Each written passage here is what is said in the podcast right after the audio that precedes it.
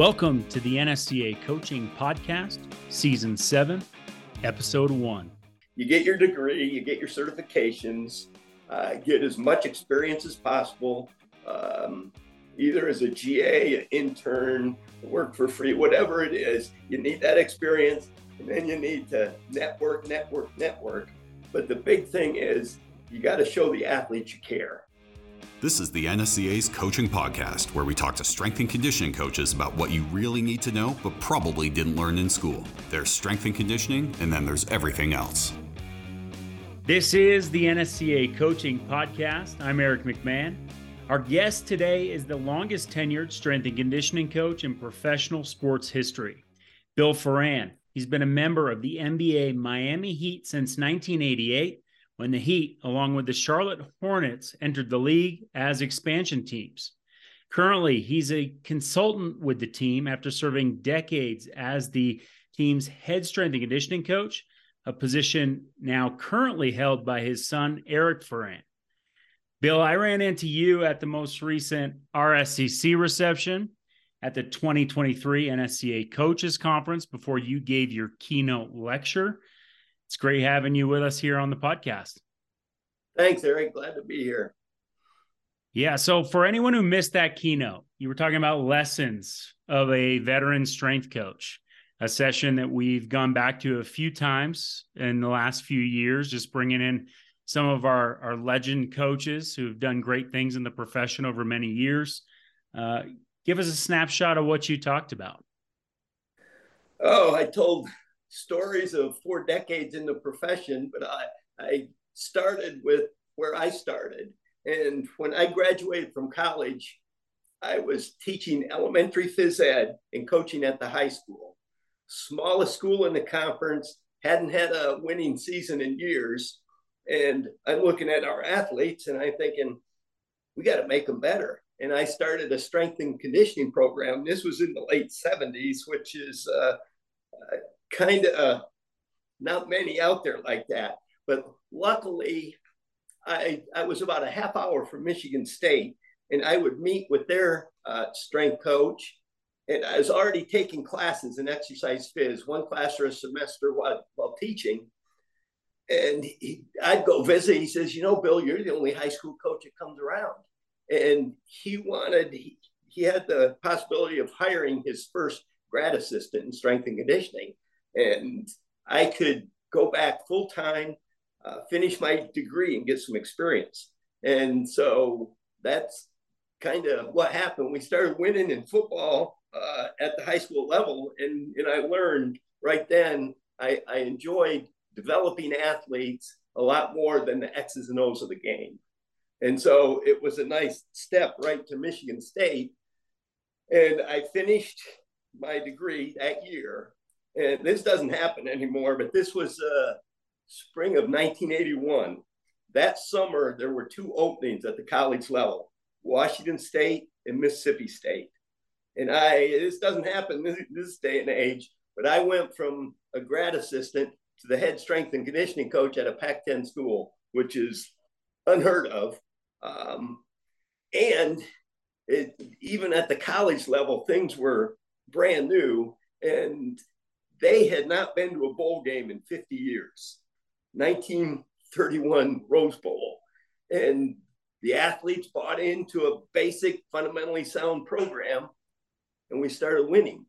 And that got me to the University of Miami, where five years, 55 and five, two national championships, which was a pretty amazing run.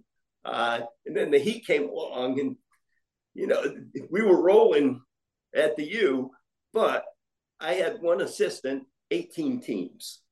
And he came along, and uh, rest is history. Wow. Jumping on with an expansion team in the NBA, and you never had that experience.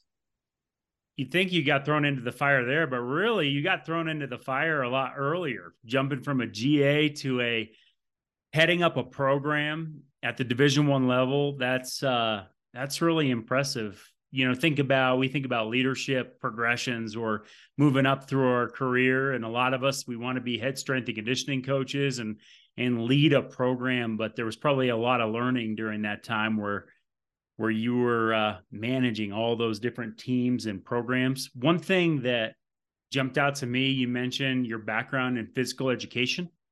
And that's a theme that comes through when I talk to when I talk to Boyd, when I talk to coaches that were around during the early stages of of our profession, physical education was a huge part of that. What is it about physical education that provided a great framework for strength and conditioning to build on? And do you think that's something that coaches today maybe miss out on because they're coming out of more exercise science based schools? Uh, I like the combination.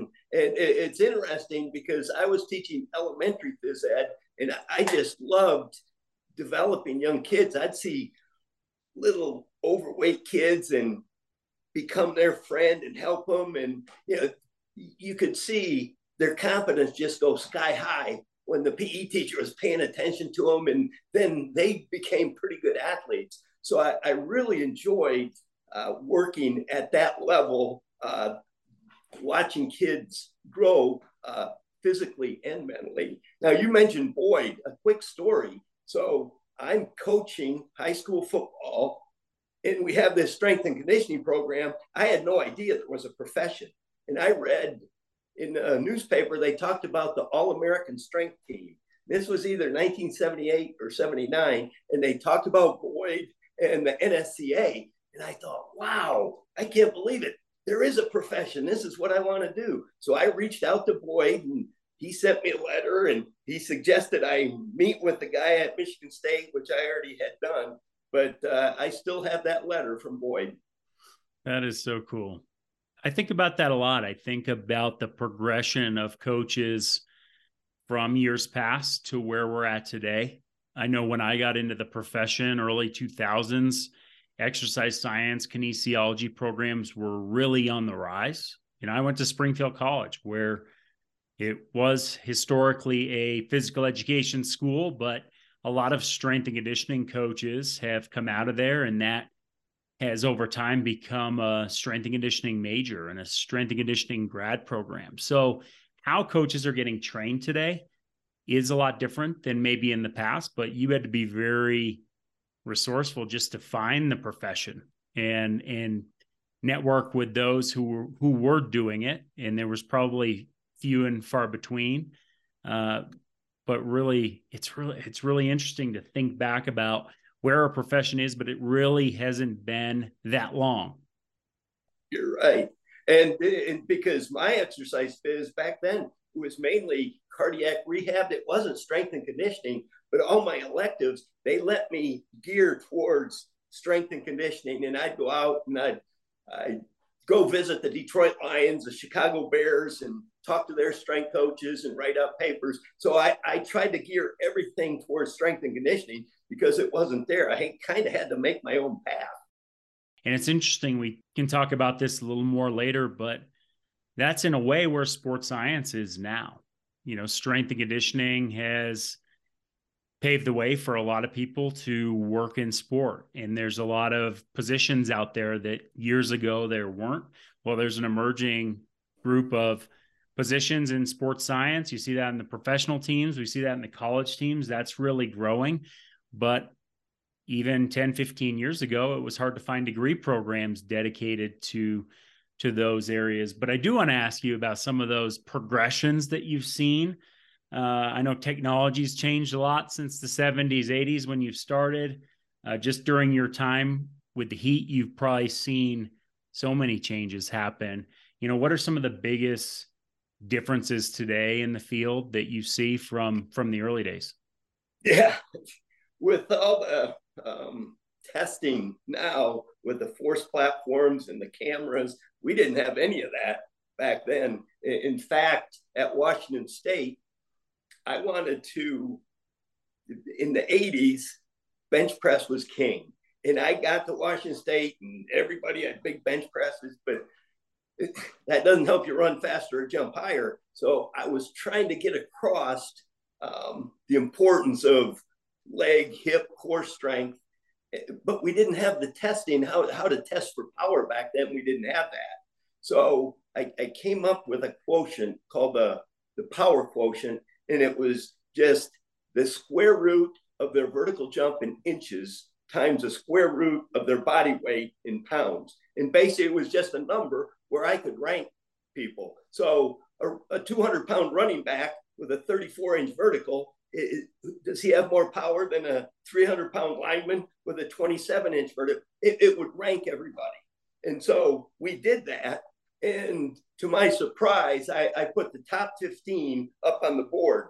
And of those top 15, uh, six were on the football team. All six were starters. Four were all Pac 10.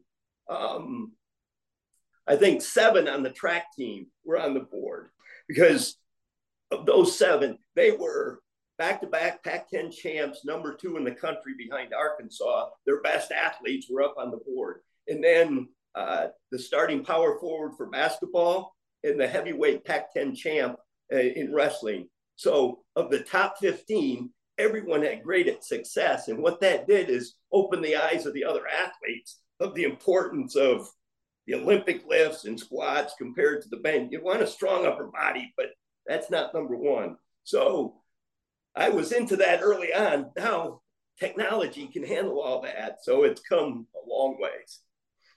Yeah.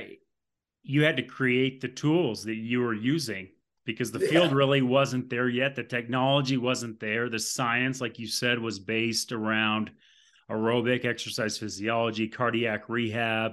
Uh, yeah, very medical knowledge base around performance training, uh, which wasn't much of a thing at the time. And as that evolved, you know, I think of your history with the NSCA. You've been to a lot of conferences over the years in the early 2000s, 90s, early 2000s. That was a huge time in research. We had Dr. Kraemer coming from endocrinology into exercise science and all the publications, Mike Stone, and the many researchers, right, that have yes have really enhanced the field. So went from a time where you were creating any and every tool you could to do the best you could in that environment to now we have so much information.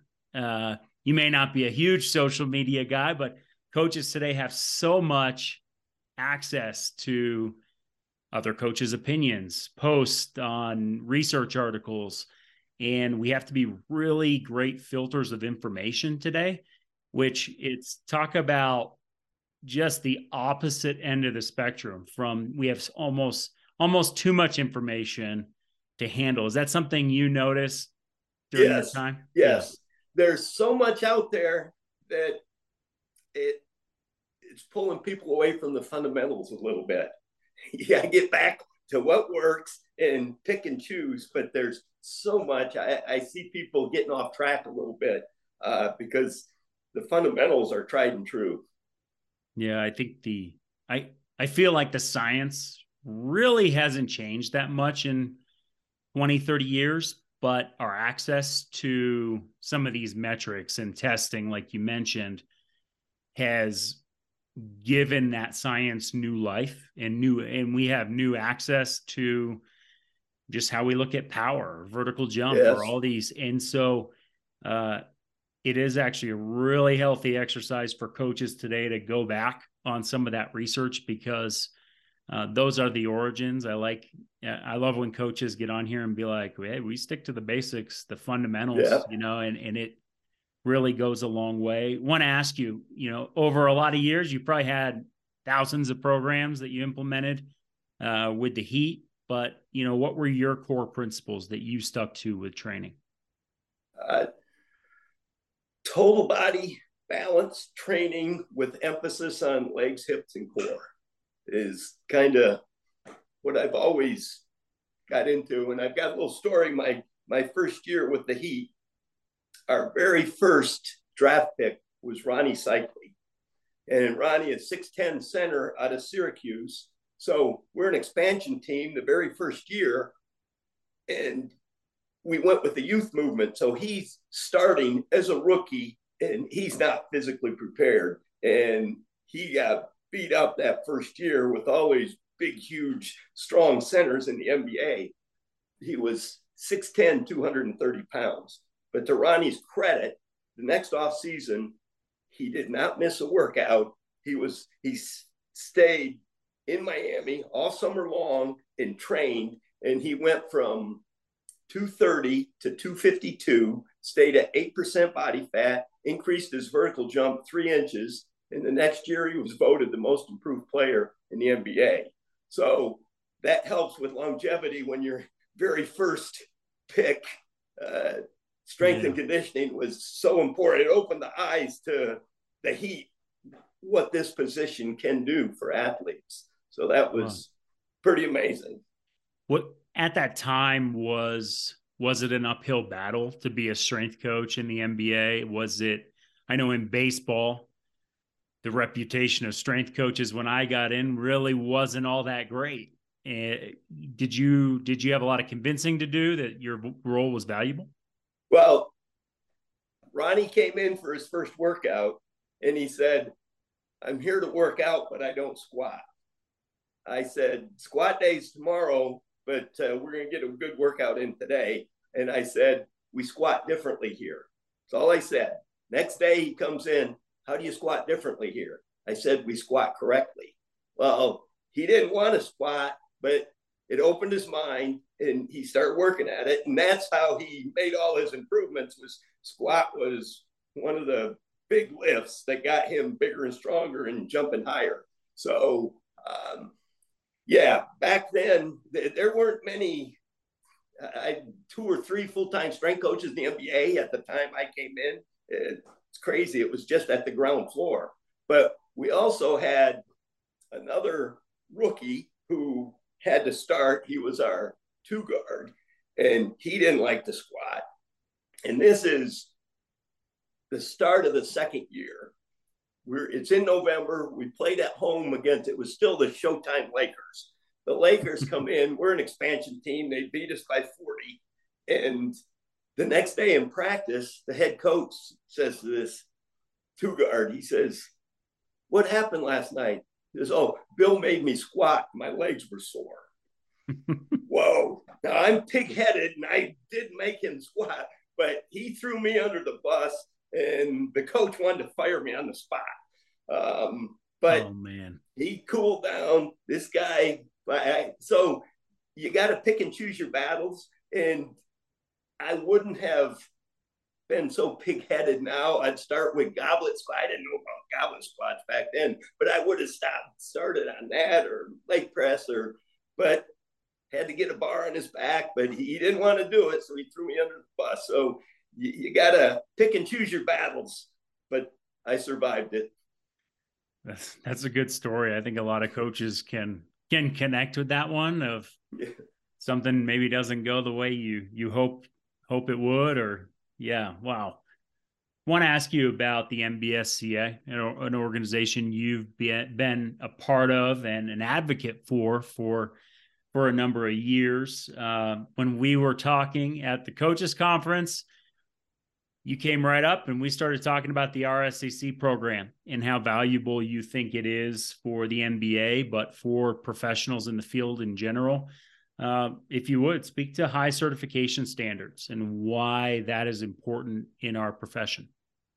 I think that's the most important certification out there because you have to be a true strength and conditioning coach to get that certification. So, uh, over the years, different NBA teams would hire a physical therapist to be the strength coach or hire an athletic trainer to be the strength coach.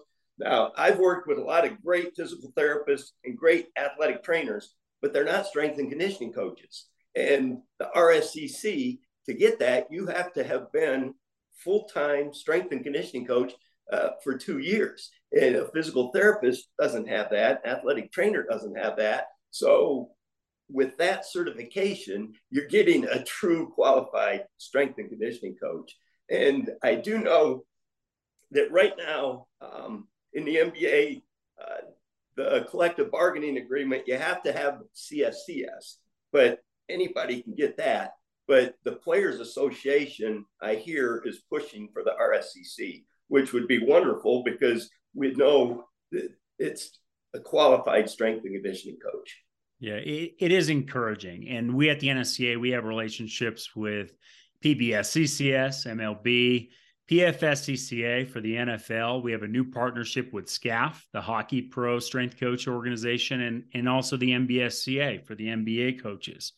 And every one of these organizations is at a different point in their history. The leagues, uh, uh, they're all a little bit different, but the one thing they have in common is that we are all fighting for dedicated strength and conditioning coach roles. And by dedicated, uh, not in terms of just effort, but dedicated in the role as a strength and conditioning coach and not uh, not having to do two jobs as an assistant athletic trainer or strength and conditioning coach because we know those are both full-time jobs in themselves and when we th- when we think about the value of strength and conditioning and how important it is we know that it requires someone doing that on a full-time basis. And that's really the basis of us at the NSCA pairing up with these organizations to however we can support the collective bargaining process support the coaches who are doing the advocating for this process. RSCC has been a great vehicle in professional baseball uh, nba we're hoping to have some progress really soon on, on that like you're mentioning uh, to advance the coaching profession and uh, i I was really excited when you came up to me and asked me about the RSCC program. We were, of course, at the the RSCC reception, and it was a really uh, I, I, had a great time. We were hanging out with Chip Sigmon and Jerry Palmieri, and uh, yep. just a lot of great coaches coming to our conferences right now. I want to ask you about your history with the NSCA. Um, you've been NSCA loyal for a lot of years. What's it What's it meant to you? What's the NSCA uh, been to it's you? been it's been huge. They've been they've been there for me all these years. I first, my first NSCA conference was in Kansas City, 1981. And then I went 38 straight and didn't miss until COVID. So uh, Boyd told me I'm the second longest behind him, but I made 38, but then COVID hit. But then I got to the, the one in January in Charlotte um, back again. So uh, every year I went, you get to connect with guys from around the country. So that's amazing. But I'd always pick up something at every conference uh, where I could be a better strength and conditioning coach. So yeah, the NSCA has been there from the beginning and made a huge difference with my career. That's awesome. I want to ask you, you've worked with hundreds of coaches over the years. You've met a lot of students. Your son is in the field. You know, what qualities do you think set apart a strength and conditioning coach today? And what do you what w- advice would you give to students or aspiring coaches as they pursue the field? Well, as again, they you get your degree in exercise phys, but somewhere kinesiology, you get your degree, you get your certifications, uh, get as much experience as possible, um, either as a GA, an intern, work for free, whatever it is, you need that experience. And then you need to network, network, network. But the big thing is you got to show the athletes you care. They uh, connect with them at the personal level, but when they know you care and you're willing to work, that's the other thing. Outwork everybody. If you show them you care and outwork everybody, you're on your way. And then along with that, is be a lifetime student because there's so much out there with research. Continue to be a student and work as hard as you can, and you'll love it. That's awesome. Want to have some fun? You've worked with some really, really great athletes over the years. Uh, Shaq, LeBron. Uh, it's it's impressive. You know what makes those guys different? I don't think everybody. I don't think everybody gets that opportunity to work, get that much exposure with the elite of the elite. You know what? I'm sure you have some cool stories. I don't want to put you on the spot, but uh, you know, what do you see with those guys? Yeah, it, it's amazing just the size, the speed, the attitude, the, the to get to that level, they have the total package. It, it, it's just amazing uh, to see on a daily basis the great ones and how they take care of business and truly professional. Um, one of my favorite stories, though, is we had an athlete come from University of Alabama. Their their head coach, Wimp Sanderson, I believe, was good friends with our head scout, and he asked, "Would you give this guy a tryout?" Well, he comes in, he's 6'8", 185. Outworks everybody. We're a young team. This was, I think, our second year in the league. He made our team because he outworked everybody. But in the summertime, he'd come to me, and this is Keith Askins. Keith would check with me at the start, at the end of the season. When's your vacation, Bill? Because I take mine at the same time. So I'll always be here. So 185 the first year, then 194, then 205. Every year for five years, he had to make the team. One year contract, he'd outwork everybody. And he ended up being 6'8, 220, good defensive wing player, could knock down the three, and played nine years with it. It was the longest undrafted at that time uh, when he came in. Those are the stories I really like. Is he's willing to work and get better, and then you got the genetic freaks in Shaq and LeBron that just take it to the next level. That is cool. I think it it's really impressive. Uh, I tell this story a lot because I'm, I'm not a basketball guy, but I went to a I went to a G League game a while back, and there was three seven footers on the on the court, and I'd never seen a seven footer in my entire life, so I had to go courtside and check that out. But I think the NBA is just so impressive when you see how massive these human beings are and just how athletic they are. Uh, I I think it's uh it's a testament to you over a lot of years just learning your craft and and building a program. It's obviously very unique in our profession to be with a franchise through its entire history and obviously your family is very embedded in that organization and it's pretty special what you've what you've done and i know being a keynote at our conference that was that was something we were really happy about you being there. And uh yeah bill we just wanted to let you know we appreciate you. Well thank you. That's good to hear because uh nsca has been great for me. So that's that's wonderful to hear. Thank you. And one of the good things with um, the loyalty is i was very fortunate I'm with a very loyal professional team because they're not always like that. But having Pat Riley as my boss is a, a basketball coach that really believed in strength and conditioning uh, is huge um, because that's not always the case. I've heard horror stories around the league with coaches don't want their guys to lift and whatever, but Pat was a big believer and he's a loyal guy and an amazing boss. So that made for a great career. Yeah, this episode we went from working with uh, elementary PE to all the way up to Shaq and LeBron. So there's a a wide spectrum there. I think it's uh, it's pretty it's pretty cool to think about uh, all the growth in the field over so many years. And I think one of the huge takeaways for everyone tuning in is that you know no matter how successful you are in this profession uh, continuing to grow, continuing to give back, continuing to attend conferences and events and network and and build relationships with other professionals and help the field grow. Uh, there's a lot of value to that. Uh, Bill, I have to say, when I was in grad school, we actually used the book you wrote on uh, in one of our grad school classes at Springfield College. So that takes me back, and that was really my first exposure to to your career at that time. And um, yeah, really appreciate you being on today. Sounds great. It was fun, Eric. The back and forth has been wonderful, so I appreciate that. Yeah, it's it's a lot of fun. I never I went into coaching, never thought I'd be a podcast host. So so here we are.